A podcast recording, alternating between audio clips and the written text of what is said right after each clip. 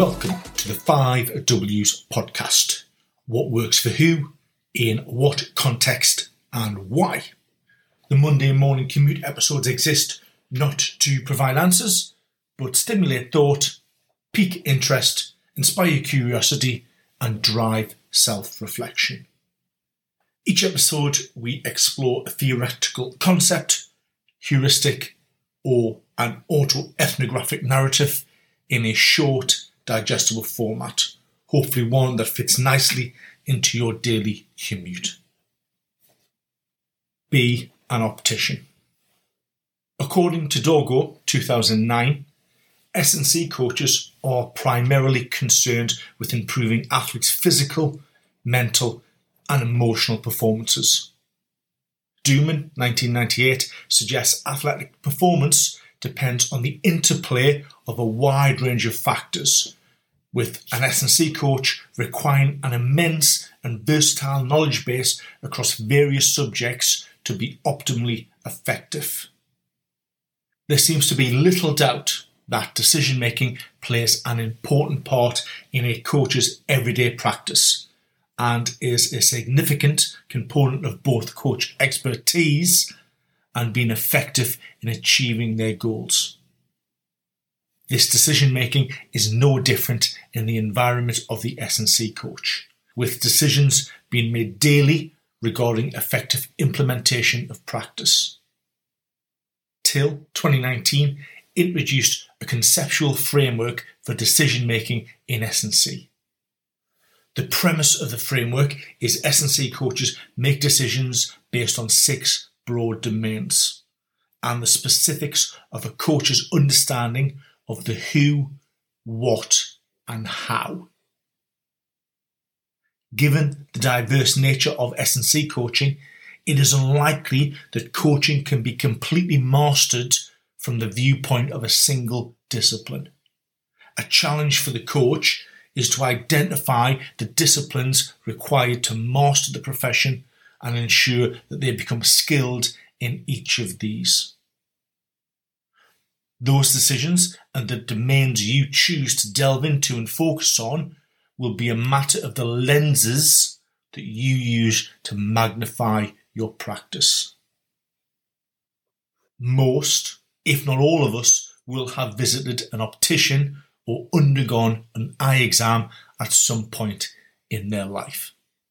You will understand the process, the optometrist holding various lenses to your eye for a couple of seconds before turning or changing the lens and in a soothing voice saying, which one is clearer? Lens 1, lens 2. This continues for a number of different lenses with each different glass either blurring or sharpening the image or the letter in front of you. How often do we use a similar approach with sporting performance? Where we analyse performance only through one lens, looking for the one that brings the image, the answer we're searching for, into sharp focus. An emerging body of research suggests that effective S&C coaching incorporates social, psychological, and emotional elements or higher order behaviours such as trust, respect, and motivation that look beyond this technical aspect. Clearly, to address these challenges, we need to move forward beyond our traditional approaches and utilise a broader slant to our thinking and practice, where we attempt to consider and account for the wider range of interacting factors that will affect our practice. How often have you uttered the words, I've not thought about it that way? Or, I've never looked at it from that point of view. When a respected coach is imparting some knowledge during the course of a conversation. How often have we failed to see a partner's perspective, which leads to some heated words, and only when reflecting upon the experience do we realise that our viewpoint wasn't the right one? The purpose of an S&C coach is to plan, deliver, and review the physical and physiological preparation of athletes, resulting in sport specific performance outcomes. In its simplest form, S&C coaching would seem to be an inherently straightforward process. We assess, test, and or monitor an athlete, identify a physiological characteristic we wish to enhance, consider the evidence available concerning the best methods to achieve the objective, apply the stated intervention for a distinct period of time, monitor and evaluate. Sound familiar? There is no doubt this classic strength and conditioning process provides a framework. But the use of such linear thinking draws us into a mode of thought that excludes crucial aspects of effective practice and ignores several nuances that are essential for the application of effective S&C. As a result, a new way of thinking has emerged, where the goal is shifted from an analysis of the parts to a focus on how these parts interact. Over the next week, consider the lens you are using. When you are observing a problem, can you recognize the lens you are using to observe?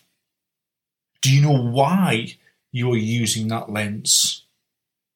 Are there other lenses you could use? When someone asks for your opinion or judgment, do you understand where that opinion is coming from? Has that personal judgment been challenged or tested before? What other perspectives might dispute your opinion? An important lens we must consider when seeking to analyse dissect, and consider solutions to our practice is the fact that we coach people. And as such, S&C coaching is a psychosocial practice. Individuals offer a variety of capacities, understanding, motivations, beliefs, work ethic, skills, knowledge, and experience. Côté Gilbert 2009 definition of effective coaching the consistent application of integrated professional, interpersonal, and intrapersonal knowledge to improve athletes' competence, confidence, connection, and character in specific coaching contexts. There is an increasing acceptance that the world acts not as a clockwork mechanism, but instead as a dynamic system a system which is constantly fluctuating and changing in response to the interaction of a wide range of variables. Can you be the optometrist in your environment and cast a lens over those variables?